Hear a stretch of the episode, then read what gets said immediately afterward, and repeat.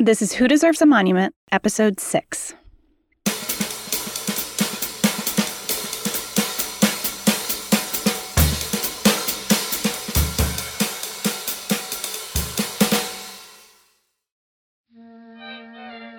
And she said, as a young debutante, it was a place that you didn't just walk in, you had to almost be asked in or invited in. And she talked about the carpet in particular, because she had never felt such deep plush on a carpet. So she said you literally sank into the carpet and you were just surrounded by all this kind of high couture, very elegant fashion. And as a young woman, you know, that's what you read in magazines. This was the Charm Center, the glamorous Pennsylvania Avenue dress shop run by Victorine Quill Adams. During a time when black women were barred from shopping in many department stores, or treated as less than if they did, the Charm Center was like stepping into an oasis. Here's Ida Jones, the archivist at Morgan State University, again that shopping at that era and in that stage was actually an experience. It wasn't a matter of you just pulling something off the rack and buying it. You were fitted, things were altered, you were looking for size, shape, and color. So it was a full blown experience in terms of which you actually had an audience with a salesperson, and therefore you were dedicated to making an appointment to come in, and you were basically catered to as the way royalty would be catered to. An elegant dress shop by day was something very different at night. Before I tell you more about the Charm Center after dark, you must understand some of the other characters and conditions in our story.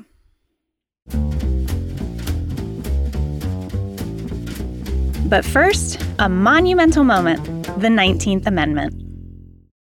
All women technically got the right to vote with the ratification of the 19th Amendment by Congress in 1920.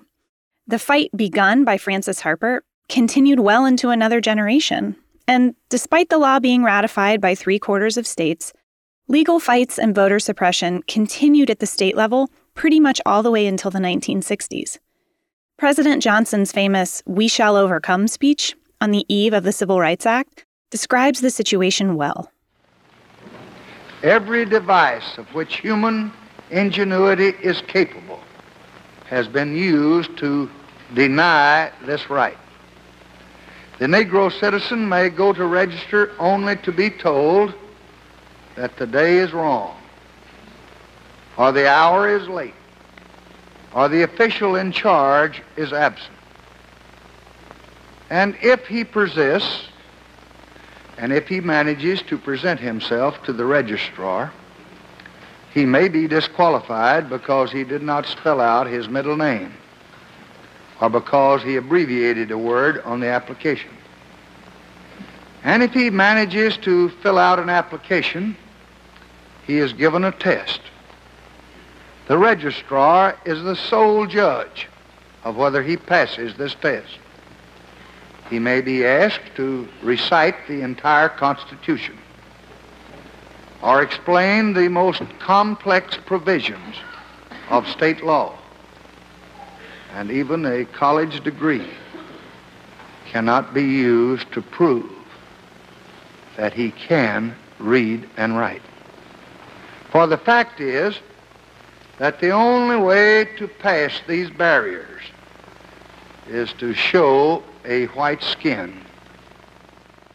Maryland didn't ratify the 19th Amendment until 1941, 21 years after it became federal law. And then state lawmakers waited another 17 years to certify that vote and close the case in 1958. So while black women could legally vote, voter suppression meant that politics in Baltimore was very much a white man's game. White men still posted up at the polls to threaten black voters with violence. You could be fired or evicted simply for exercising your right to vote as a black person. You could pay your expensive poll tax and register a year in advance as required, knowing full well that just before the election, the state would likely bill you for back taxes that you couldn't afford. With such incredibly difficult choices, hopeless voters felt they had little power. And so he could deliver African American votes literally by paying them off or just simply just collecting them like anyone would like pick flowers. So he really had picked out strategically who he wanted to be mayor, who eventually become governor, city council persons. He was that person. For more than 30 years, Baltimore was unofficially run by a political boss named Jack Pollock. Born of Polish Jewish immigrants on Baltimore's east side, Pollock was orphaned at age 15. He quit school and made his way as a boxer, traveling the country competing for $1,500 purses in lightweight title fights. His rough and tumble ways helped him make a name for himself as a whiskey smuggler during Prohibition. He learned how to assess loyalty and how to discard of the disloyals as needed. Between 1921 and 1926, Pollock was arrested 13 times on charges that ranged from assault to murder. At one point, he was indicted for the murder of a watchman in a liquor hijacking incident. The case, however, never came to trial, and Mr. Pollock's arrest records mysteriously disappeared from the state's attorney's office. Pollock cut his teeth in politics, working for William Curran, then Baltimore's reigning political boss.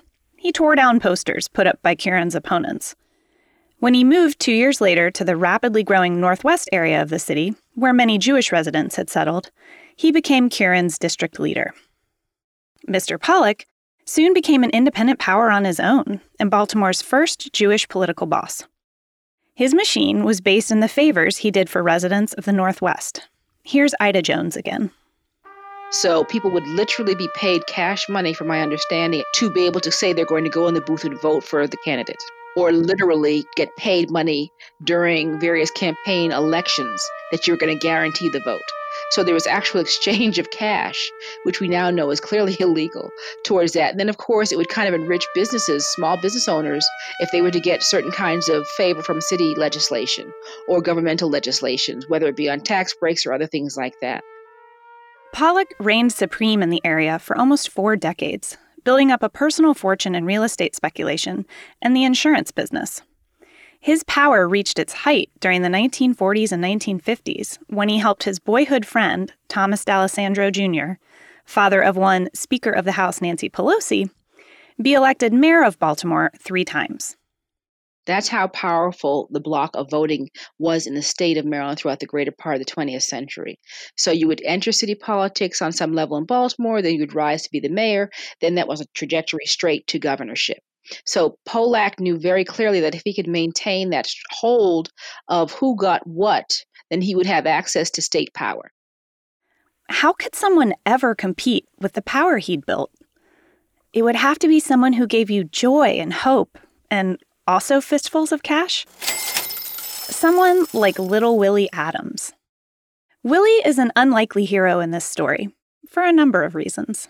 Will Adams was great, raised by his grandparents his grandfather was a sharecropper, um, was exploited as so many sharecroppers were.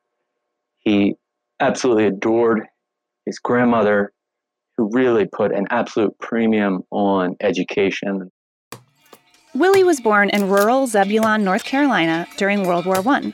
His grandmother thought they were getting a raw deal as sharecroppers and wanted Willie to escape that fate.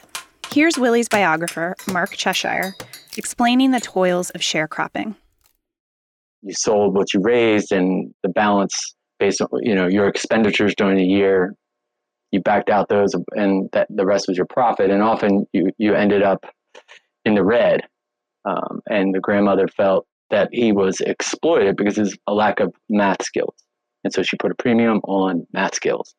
And he absolutely took that to heart. He just became a devotee of numbers and mathematics and the power of all things mathematics Willie was only 15 when his grandparents died, and he needed a place to live. He took money he had saved from collecting scrap cotton and fixing up bicycles and moved to East Baltimore with his uncle who said he could stay there until he got himself established. He went to Dunbar High School for a time, but he needed to make money. So he found work packing rags for shipment, like literally stomping as many rags as possible into a shipping container. It was filthy and dangerous work. At that point, tuberculosis, um, the fatality rate was really high. He was concerned that could lead to his contraction of the disease. He wanted to find another way to make money. Um, there was a dearth of jobs and opportunities for African Americans. He decided, having seen people running, buying numbers, basically the lottery, a legal numbers game, that he could run numbers He could sell them to people, get them to the bank. The bank being the leaders of the organization, like organized crime. He was way too young. There were various competing organizations that did that. Will had at the time been re- working for a bike shop, helping a gentleman repair uh, bikes. The guy, the owner of this shop said, you know, I can no longer employ Will. We're running out of money. You know, the depression, fewer people are buying, but I'll back him. If, if he is responsible for the loss of any money, I will effectively insure him. So Willie Adams begins running the numbers in Baltimore for an organization. Every day, he collects bets at newsstands, barbershops, corner stores, and dry cleaners. Thousands and thousands of people making bets for as little as two cents, dreaming of hitting it big. The day's results at Pimlico Racetrack determine the winning three numbers, so everybody knows if they're a winner or not as soon as the day's races are over. Eventually, Willie hits a snag and has to find his own book of bets to cover a loss. Well, his business takes off. With his sharp math brain, he can play out untold bets and scenarios in his mind. He's better than anyone, and most importantly, he always pays out, often the same day. Still, it was unheard of for an African American to run his own numbers organization. And let's say that there's a, a, lot of action on a number, you'd go and lay off on that number with another organization to basically insure against it. So if a bunch of people hit, you've also got to bet on that number. So it's a lot of strategy. Of course, if you fail to, to pay somebody on a winning wager, you're in serious trouble. Um, you know, death threats, or if not death. Um, there was a lot at stake. A lot of people were gambling, you know, trying to make make rent and whatnot based on winning those numbers. So there's a, a lot of responsibility and a lot at stake. Running the numbers made Willie Adams an incredibly powerful man in Baltimore. Victorine Quill, the proprietor of the Charm Center that we met at the top of the show, married Willie Adams in 1935. Unlike Willie, Victorine was a straight arrow, a devout Catholic, a formally educated woman with a bachelor's degree from Morgan State College and a teacher in Baltimore City schools for a decade. By marrying Willie, who was making $1,000 a day in the 30s, she was also now a woman of status and financial means. Oprah says, getting rich doesn't change you, it just amplifies what's already inside of you. If you're awful, wealth makes you really awful. But if you're kind and generous, wealth makes you very kind and generous. Victorine, she was already great. So coming into wealth just made her that much more so. Here's Ida Jones again, in addition to being the archivist at Morgan State University, Ida wrote a book about Victorine Adams called The Power of the Ballot. In the sense that education or higher education was a very rare opportunity for people to attain, not just simply African Americans. You have very few working class white persons who were able to access education at the higher level, I mean, post high school for the most part, and then in some rural parts, not even past elementary school because the requirements of them to help, quote, kick into the family affected one's ability to go to school. So it wasn't that people didn't have capacity intellectually, they did not have opportunity in terms of time. So for Victorine Adams be born in 1912, to be able to go from a working class family, neither one of her parents had a formal college education, but for her to be the first generation to be able to go to college, the expectation was that you are now going to take what you've learned and bring it back to enrich others.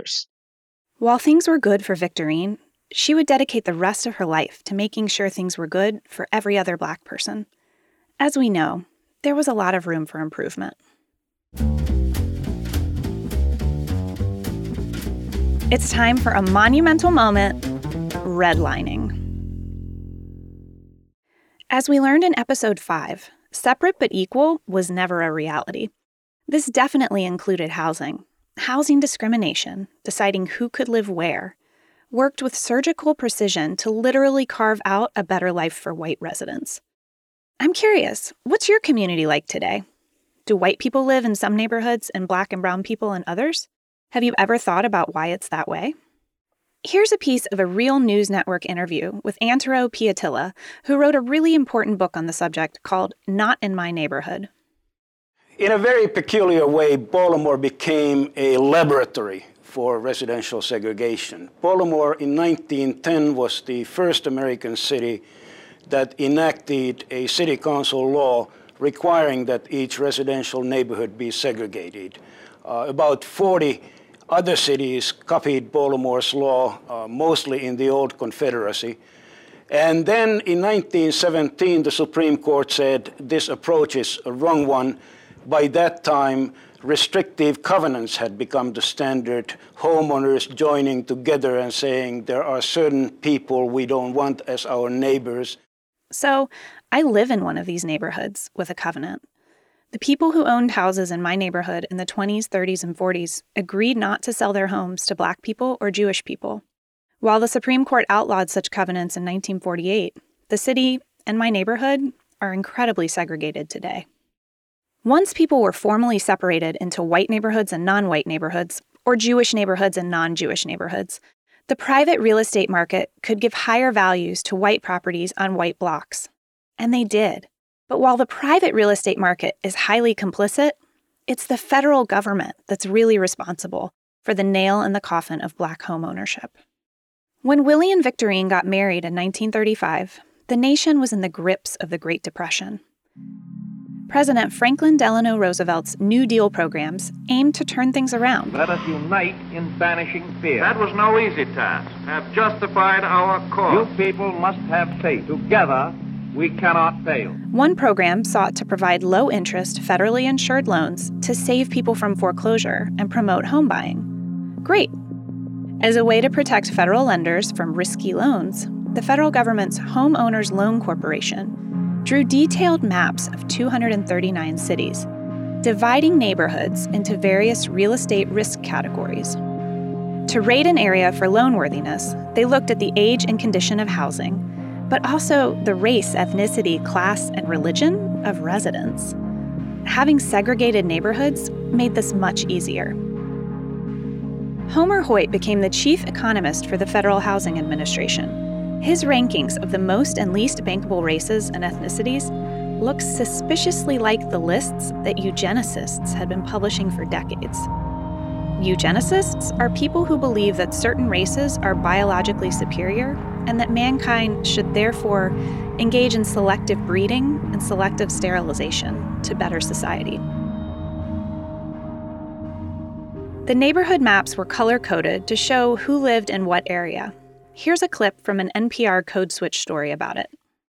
Green meant best area, best people, aka businessmen. Blue meant good people, like white collar families. Yellow meant a declining area with working class families. And red meant detrimental influences, hazardous, like foreign born people, low class whites, and most significantly, Negroes. Again and again on these HOLC maps, one of the most consistent criteria for redline neighborhoods is the presence of black and brown people. Let's be clear. Studies show that people who lived in redlined areas were not necessarily more likely to default on their mortgages, but redlining made it difficult, if not impossible, to buy or refinance. So, areas with lots of white, wealthy Christian people were seen as most favorable, marked with green on the map. Areas with many black residents were marked in red. Red marked the areas deemed dangerous, so federally insured lenders, the gold standard with lowest interest rates, refused to lend in those areas. This is where the term redlining came from. The only loan products available to black families were subprime predatory loans. These were loans with crazy interest rates and crazy terms. Often, if you were late on one payment, you lost your home and forfeited your equity.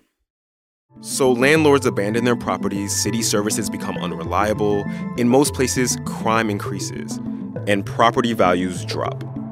All of these conditions fester for 30 years as white people flee to the brand new suburbs popping up all over the country. And all of this was perfectly legal. This is systemic racism, and it was rampant in Baltimore. Its effects plague the city and the nation today. Homeownership is one of the best tools for building wealth, especially intergenerational wealth that gets passed and all down of this and not really taxed legal. much. To this day, white people and black people making the same income have a huge gap in overall wealth. Black families have been pushed out to the margins of cities, to industrial areas with poor air quality and contaminated water, with lower values assigned to their homes. Their schools received less funding from property taxes. Where you live and who owns your home affects your health, your safety, and your education. So, why do I share this story about housing with you? because all of these decisions about housing and about schools and about how local and state and federal resources are spent are made by elected officials.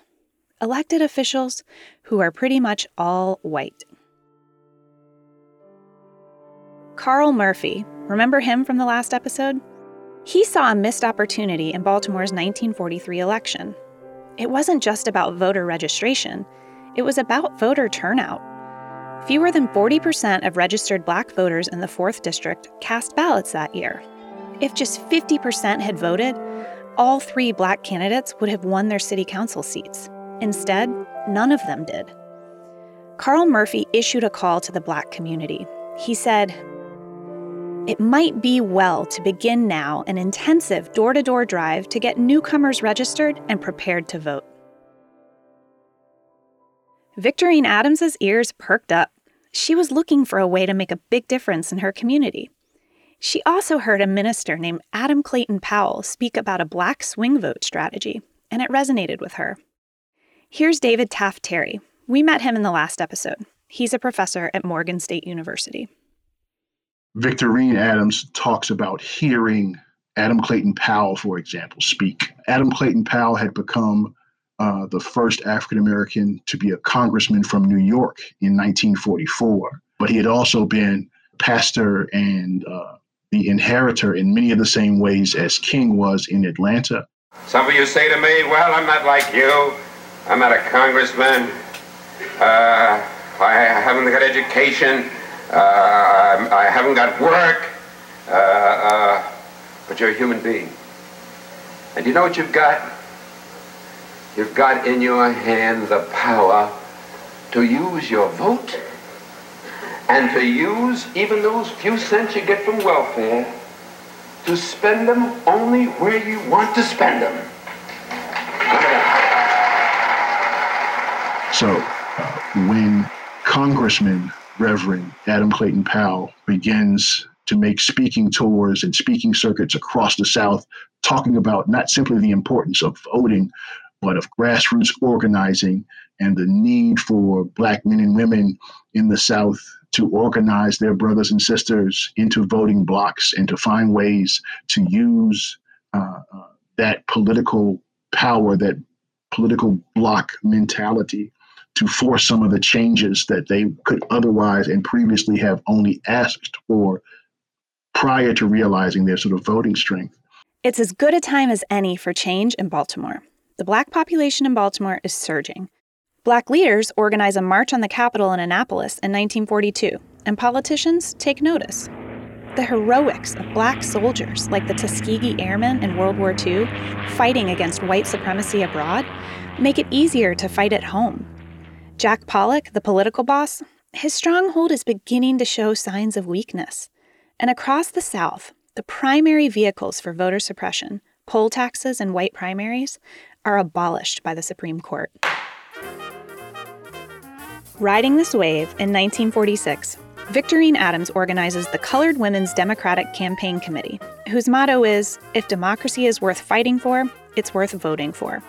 With this committee, she's determined to include women of all political parties, economic and marital statuses, religious affiliations, workforce experiences, and complexions. She's determined to educate them on the issues that matter and equip them to make meaningful change. It's the beginning of an incredible sisterhood. In fact, women are initiated into the club much like a sorority, with candlelight rituals, scripture readings, and oaths. This takes us back to the Charm Center. Here's David Taft Terry. If you wanted to make an impact, one of the easiest ways you could do so as a debutante in the 1950s was to be outfitted for your prom or for your ball at Charm Center. So when this woman of this sort of uh, resonance then turned to you and suggested that you participate in this voter registration drive, or when this woman whose uh, small storefront on Pennsylvania Avenue locked her door in the evening so that they could have a voter registration meeting in that same space. And when you saw this woman you know, knocking on doors to speak to your mother and your sister and your grandmother about the importance of going downtown and registering to vote, that had a power. You know, She didn't just show up when it was time to vote, she was part of that community life. Somebody like Victorine Adams was well placed to make her commitment as real and as authentic as anyone else uh, in that time period. That's right. During the day, Victorine outfitted debutantes and celebrities like Ella Fitzgerald and Billie Holiday in the finest fashions. But with the door locked and the curtains drawn at night, her shop became a forum, a training ground for would be voters, and a school for developing their political acumen. The Charm Center, with its plush carpeting and couture fashions, welcomed large gatherings of women to learn about the political process and harness their power. They studied sample ballots, they practiced using voting machines, and eventually, as their numbers and influence grew, they met with candidates and discussed legislation that was important to the Black community. Here's David Taft Terry again. It's quite natural and quite logical that she saw in many of the same ways, for example, that the uh, folks at the Afro American newspaper did the blending of entrepreneurialism and activism and community service. The idea that their connections, uh, particularly with Victorine Adams in high society, uh, with the black women who who uh, frequented her dress shops, and with her husband's connections, these things could be used to be brought to bear on the need of the community to mobilize and organize and educate uh, these tens of thousands of black people who were coming to Baltimore every year into a powerful voting bloc that would make City Hall sort of listen to them in ways that they had not been before. Outside of the Charm Center, the Colored Women's Democratic Campaign Committee, I'll just call it the committee from now on, took to the streets. According to the Afro, the organization worked door to door, bell to bell, housewife to housewife. Victorine said she wanted to get out the vote to elect more people who looked like her. Even by 1946, there were still few black elected officials in Baltimore or in Maryland. There were no black men or women in Maryland's congressional delegation. There were no black women on the city council, in the office of mayor, or in the state legislature. Victorine's strategy was vertical integration of black women, from street level mobilizers to leaders and strategists. The committee took out an ad in the Afro that said, Don't be a slacker. Exercise your authority by registering and voting to eliminate racial discrimination. Victorine and her street teams registered more than 5,000 black voters in their first two years in operation. The committee also assigned delegates to attend all public hearings, like the school, parks, and public safety boards, meetings where white people often gathered to make decisions that affected black people. At one park board meeting, the local Neighborhood Improvement Association sent 50 white residents to protest allowing children of color to play in the park. The mayor said, Oh, trust me, I feel the exact same way. The mayor who appointed the park board, who decided whether or not children of color could play in a park. Black residents needed to be there too to voice their opinions. Showing up was so important. Here's Ida Jones. So she really wanted the the women who would serve as liaisons or delegates to various city agencies to kind of do reconnaissance and intel gathering, that they would go in sets of two. And that she asked the women, it's very strategized in her collection, that you were to be dressed appropriately, you were to be punctual, and you were also to give your kind of rank and serial, uh, Mrs. or Miss, registered voter, citizen of the city of Baltimore, interested in democratic government. So she was very clear that there was scripted language, and then also coupled with one's dress and adornment to be able to present the African American community as interested, consciously interested civically, and interested politically in how the direction of the city would go. By showing up, they showed their power.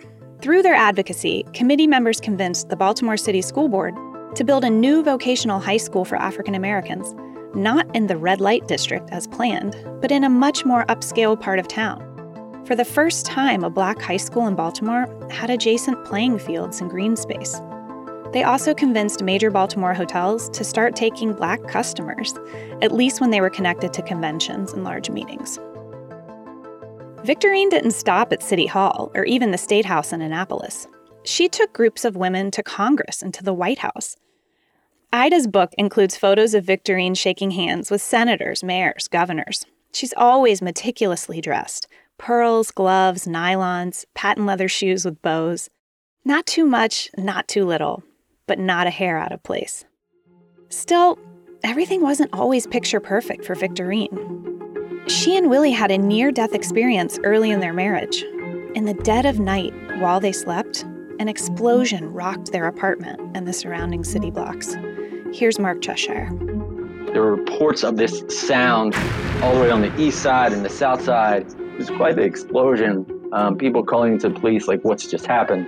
The police showed up quickly thereafter and they saw somebody in the back seat of a getaway car with maroon eyes, allegedly. And they tracked and tracked and tracked. And they finally tracked the car down. And it was linked to a, the murder of three African American numbers runners in another city. So these people were really very serious. Willie had ignored threats from a numbers organization in another city, demanding that he give over part of his business or be killed.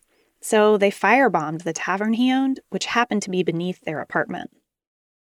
Willie and Victorine survived, and remarkably, no one was hurt. But the episode was enough to push them fully into legitimate and legal businesses. Victorine and Willie moved to the Baltimore neighborhood of Hanlon Park in 1949. They're the first black family to integrate the all white upper class neighborhood. They pay well over the asking price to appease the builder because they know he'll face harassment for selling to African Americans. Their basement becomes a second location for meetings and the hub for political campaigns.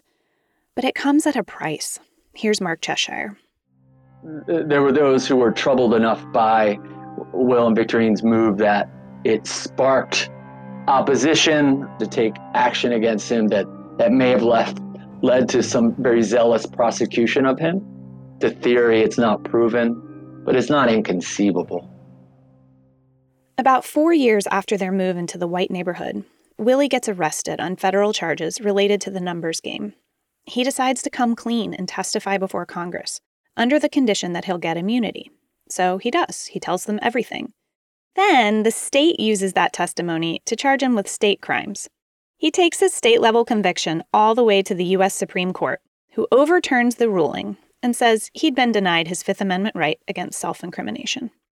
By now, he's a legitimate businessman. He owns all kinds of stuff grocery stores, dry cleaners. He launched a beverage called Joe Louis Punch with his buddy and famed boxer Joe Louis. Let's just say it wasn't a knockout but many of his other businesses were. Perhaps the most successful and most well known is Parks Sausages. Here's Mark Cheshire. Uh, he was the money and the partner of Park Sausage. Was the first company owned and operated by an African American to go public on Wall Street, um, which was a really big, a really significant step forward.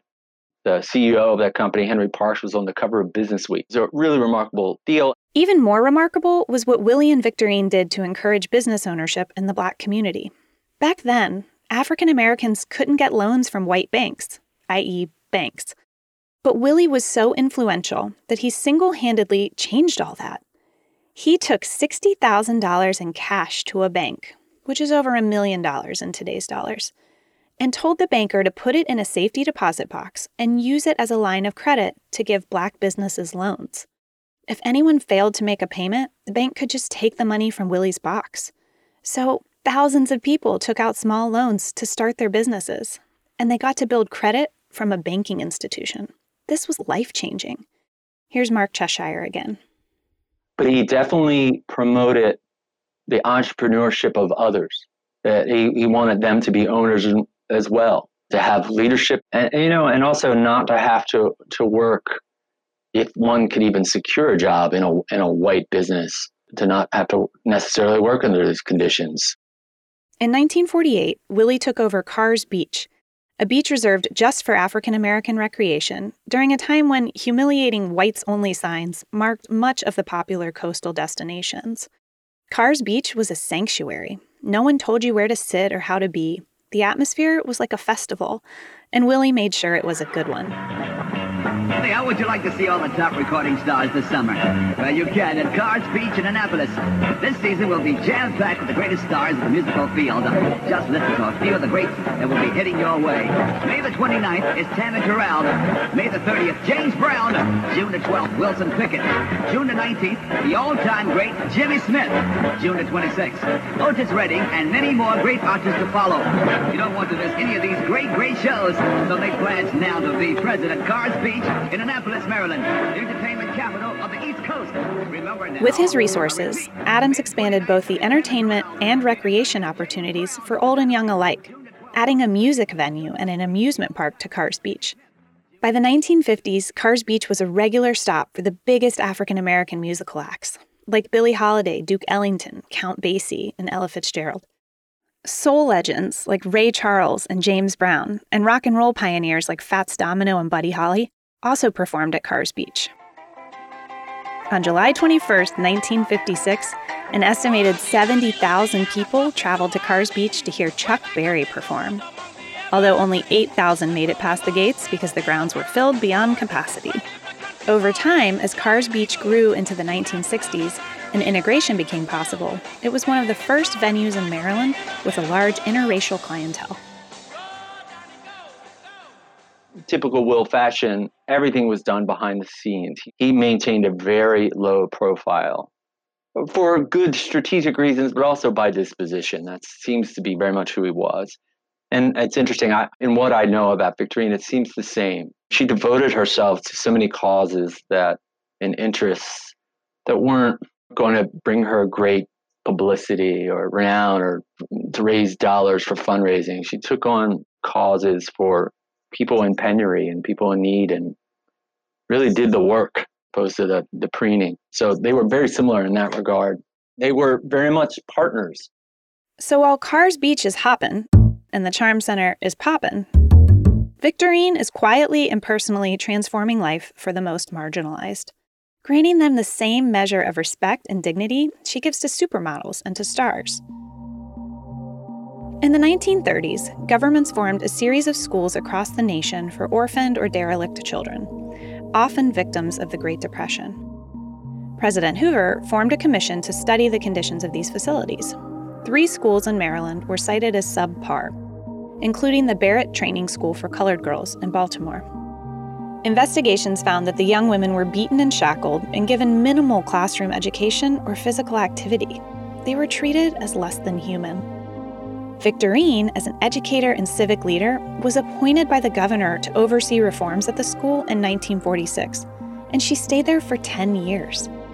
She treated these young women who had been abandoned and neglected no differently than the women she served at the Charm Center. She fought for them to have access to real education so they could leave with high school diplomas and get jobs. She taught them the same charm courses and home economics essentials that she taught the debutantes in Baltimore. She connected the forgotten young women at the school with her vast network of women's clubs and set them up to enter society with every tool they needed to succeed. Almost like the daughter she never had. Here's Ida Jones. But this was a personal, close family friend who mentioned that there was a non viable birth. And I want to say it must have been in the first 15 to 20 years of her marriage. And so, as a result, whether she just never tried again or it never happened again, that just kind of went to the wayside. So, I think being a teacher and involving children in every aspect of her career and her life really made the difference for her so that she saw herself as mothering the community. In 1954, the Colored Women's Democratic Campaign Committee took its strongest position in its eight year existence, backing a black candidate for state senate to run against Jack Pollock's candidate. Harry Cole was a 33 year old lawyer and World War II veteran. He had run two unsuccessful campaigns previously, but somehow the committee decided that with its help, he could beat Jack Pollock in his own home district of Northwest Baltimore. To prepare for the fight, the committee registered another 4,000 new voters and continued to equip and encourage existing voters. And Harry Cole won. He was the first black person in the Maryland State Senate. Victorine said, Harry Cole opened the floodgates because his victory proved we could do it. He showed that black people were organized and were a real electoral threat. Now, every candidate had to listen to their demands. Harry Cole, he was the right guy for the job, So many politicians promise a lot during campaigns and then win their seat and play it completely safe just so they can keep it. But he wasn't looking out for himself. He was looking out for his people, who had gone far too long without representation. Upon taking office, Cole gave Governor Theodore McKeldin 18 requests, including insisting that the race classification be removed from applications for state jobs. He worked to have magistrates, like lower level judges, removed from the political process. This was a major blow to Pollock, who controlled many of those positions. He also worked out a deal that he'd nominate a white man for parole commissioner as long as that man agreed to name the state's first black parole officer. And he did. Harry Cole lost to a Pollock candidate four years later, but his impact was lasting. And get this Pollock's candidate was black, a first. Pollock realized he needed to shift his strategy and his loyalty. Times had officially changed. Next, it was time for black women to take matters into their own hands by running for office. And several of the firsts in the state owe their elections to Victorine. She first backed Verda Welcome, who became the first black woman, not just in Maryland, but in the entire United States, to serve as a state senator. She served from 1963 to 1982. She's credited with dismantling the laws that restricted access to Maryland hotels and public places, and she led the fight to grow Morgan State College into Morgan State University. Victorine also backed Irma George Dixon and Lena Lee, who were elected to the House of Delegates. All three women were teachers, just like Victorine. In a kind of surprising twist, Victorine, she ran for office herself. After losing in a city council election, she won a seat on the House of Delegates in 1966, only to give it up when she had the chance to fill a vacancy on Baltimore's city council just one year later. She became the first black woman to serve on the city council after a successful race in 1967.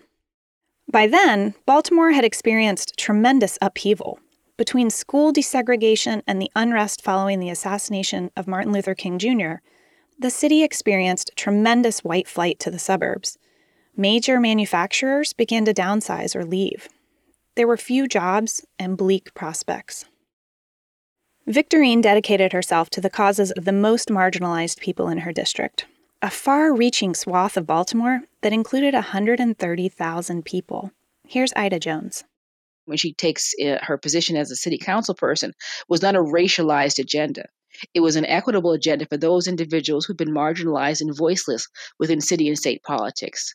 So a lot of what they sought to do was to equitize opportunity and therefore broaden the scope of who has access and how that access can benefit the community. In her four terms on city council, Victorine focused primarily on unemployment and homelessness, working to extend unemployment benefits during a difficult time. She helped to create job training programs for people displaced by the loss of manufacturing jobs, like Bethlehem Steel. So they might be able to instead work for Johns Hopkins, which required more technical skills and training. In one of her proudest accomplishments, she created more than a thousand jobs by bringing a U.S. Social Security Administration office building to West Baltimore. She also convinced the mayor to award the contract for management of Baltimore's Inner Harbor Arena to a black businessman. In fact, she convinced the mayor of a lot of things, according to one of her colleagues at the time. Victorine served alongside two other women on the council, Mary Pat Clark and future U.S. Senator Barbara Mikulski. It's fair to say they didn't all have the same experience.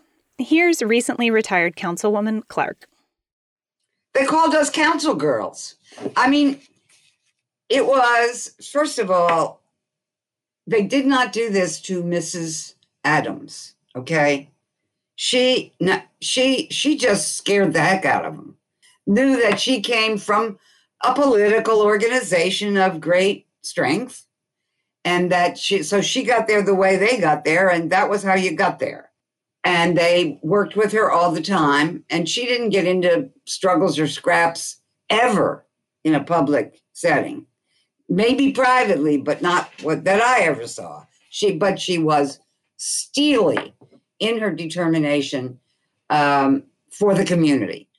So basically, Victorine was the grand dame of the Baltimore City Council, and um, she had Mayor William Donald Schaefer wrapped around her velvet glove over steel fist.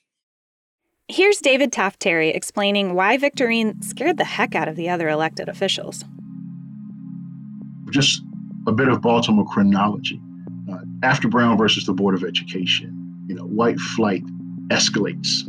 So certainly by the time you get to the mid 1960s, anyone who is interested in holding political office of significance, like mayor, understands that you're not getting there without the black vote. So the notion, for example, white women politicians may have been treated differently than black women politicians is because in the eyes of someone like Schaefer, you know, Victorine had power.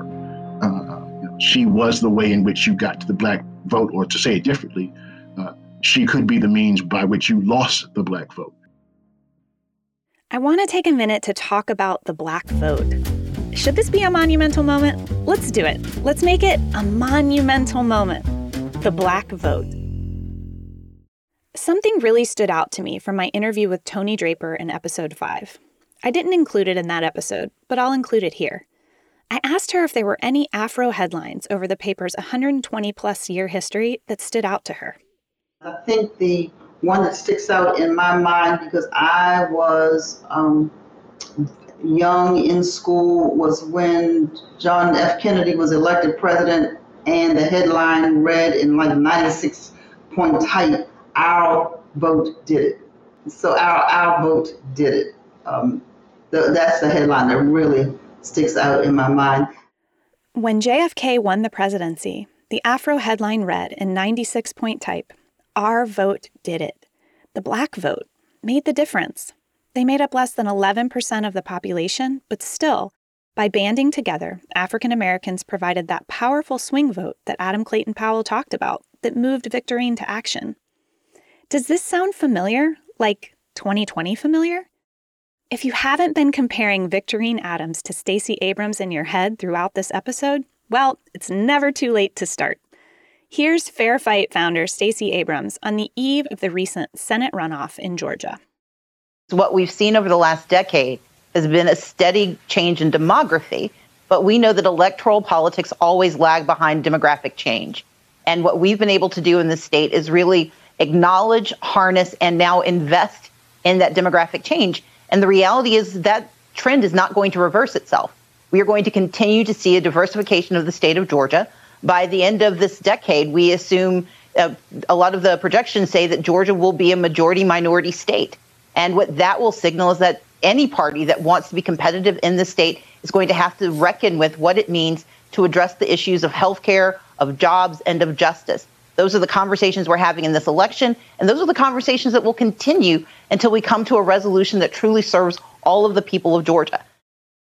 Just like Victorine, Stacey Abrams helped to shift a conservative leaning electorate to the left by organizing and empowering black women to register new voters 800,000 new voters to be exact.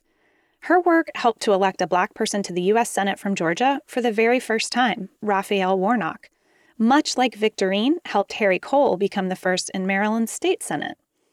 While Stacey Abrams is certainly her own brand of powerful, she without question builds on the legacy of women like Victorine Adams. So, these women are organizers. Have you ever wondered what it means to be an organizer? Like, how does this work? Here's an example from Victorine's catalog The Time She Saved Provident Hospital. At the time it was founded, Provident Hospital was the only place for Black people to be treated by Black doctors and the only place for Black doctors and nurses to train. It opened in 1894, and by 1962, the strained hospital was in need of a new facility. Victorine led the charge. Organizing is breaking down a huge goal, like saving a hospital, into small bites. She started by sending out a mailer to every household. It asked for three things. First, for people to vote yes on the ballot measure for the loan to build the new hospital. Second, to help raise the matching funds needed. And third, to volunteer as a block or precinct captain and go door to door to ensure everyone on their own block was doing the same.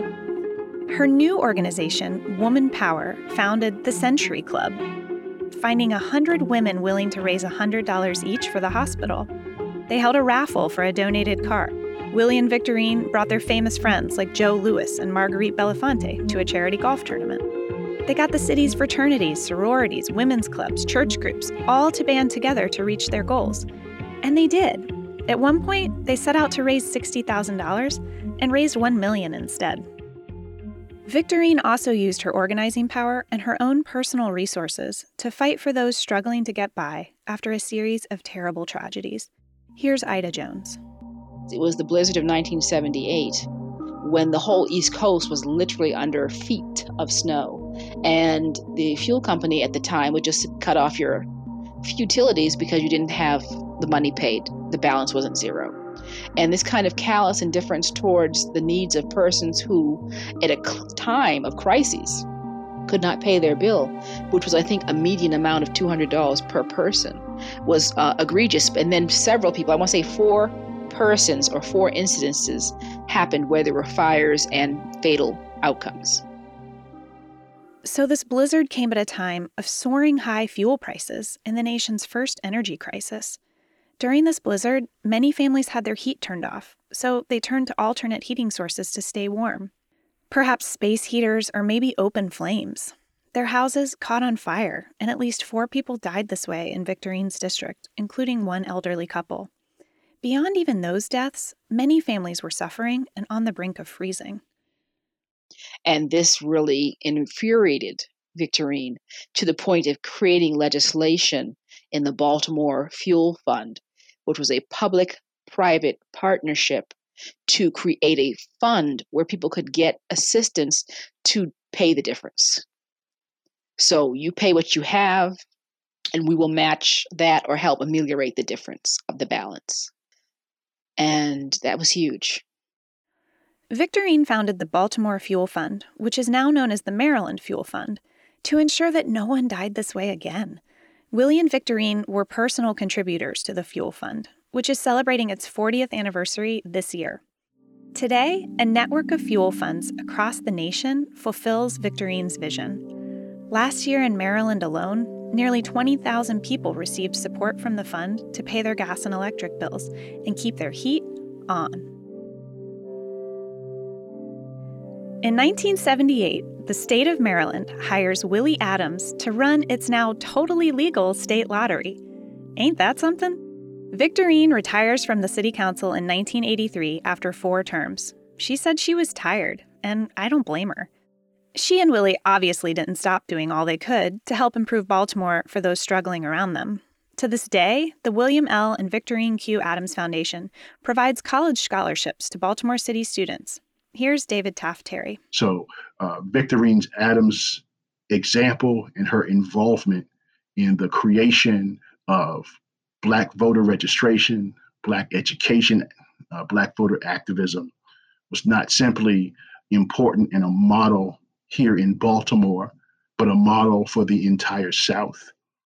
10 years after she organizes her uh, Black women's Democratic political organization in Baltimore, between her work and the work of the NAACP in voter education, Baltimore garners a national representation, uh, national reputation for its role in developing Black voter projects and, and uh, Black voter uh, uh strategies. Uh, so much so that when Martin Luther King starts his Southern Christian Leadership Conference in 1957, the person he taps to come and run SCLC's voter education projects is a Baltimore pastor, John Tilley, who cut his teeth working in voter education projects under Black women in Baltimore, like Juanita Mitchell of the NAACP, in cooperation with people like Victorine Adams. So uh, the net of what she is able to do just from her personal motivation and the personal wherewithal that her businesses uh, on Pennsylvania Avenue was able to provide know, had wide impact and lasting impact. On our next and final profile episode, we'll learn about another woman whose personal motivation changed history. You think you know the story of the woman who refused to give up her seat on the bus? Think again. Who Deserves a Monument is developed, written, and produced by me, Sarah Lonis, with sound design, editing, and mixing by Chloe Vantil. Our cover art is by Deshawn Fortune. Ida Jones's book is Baltimore civil rights leader Victorine Q. Adams' The Power of the Ballot. Mark Cheshire's book is They Call Me Little Willie. I'd like to thank David Taft Terry and Councilwoman Mary Pat Clark. Who Deserves a Monument is a production of Booksmart Media. See you next time.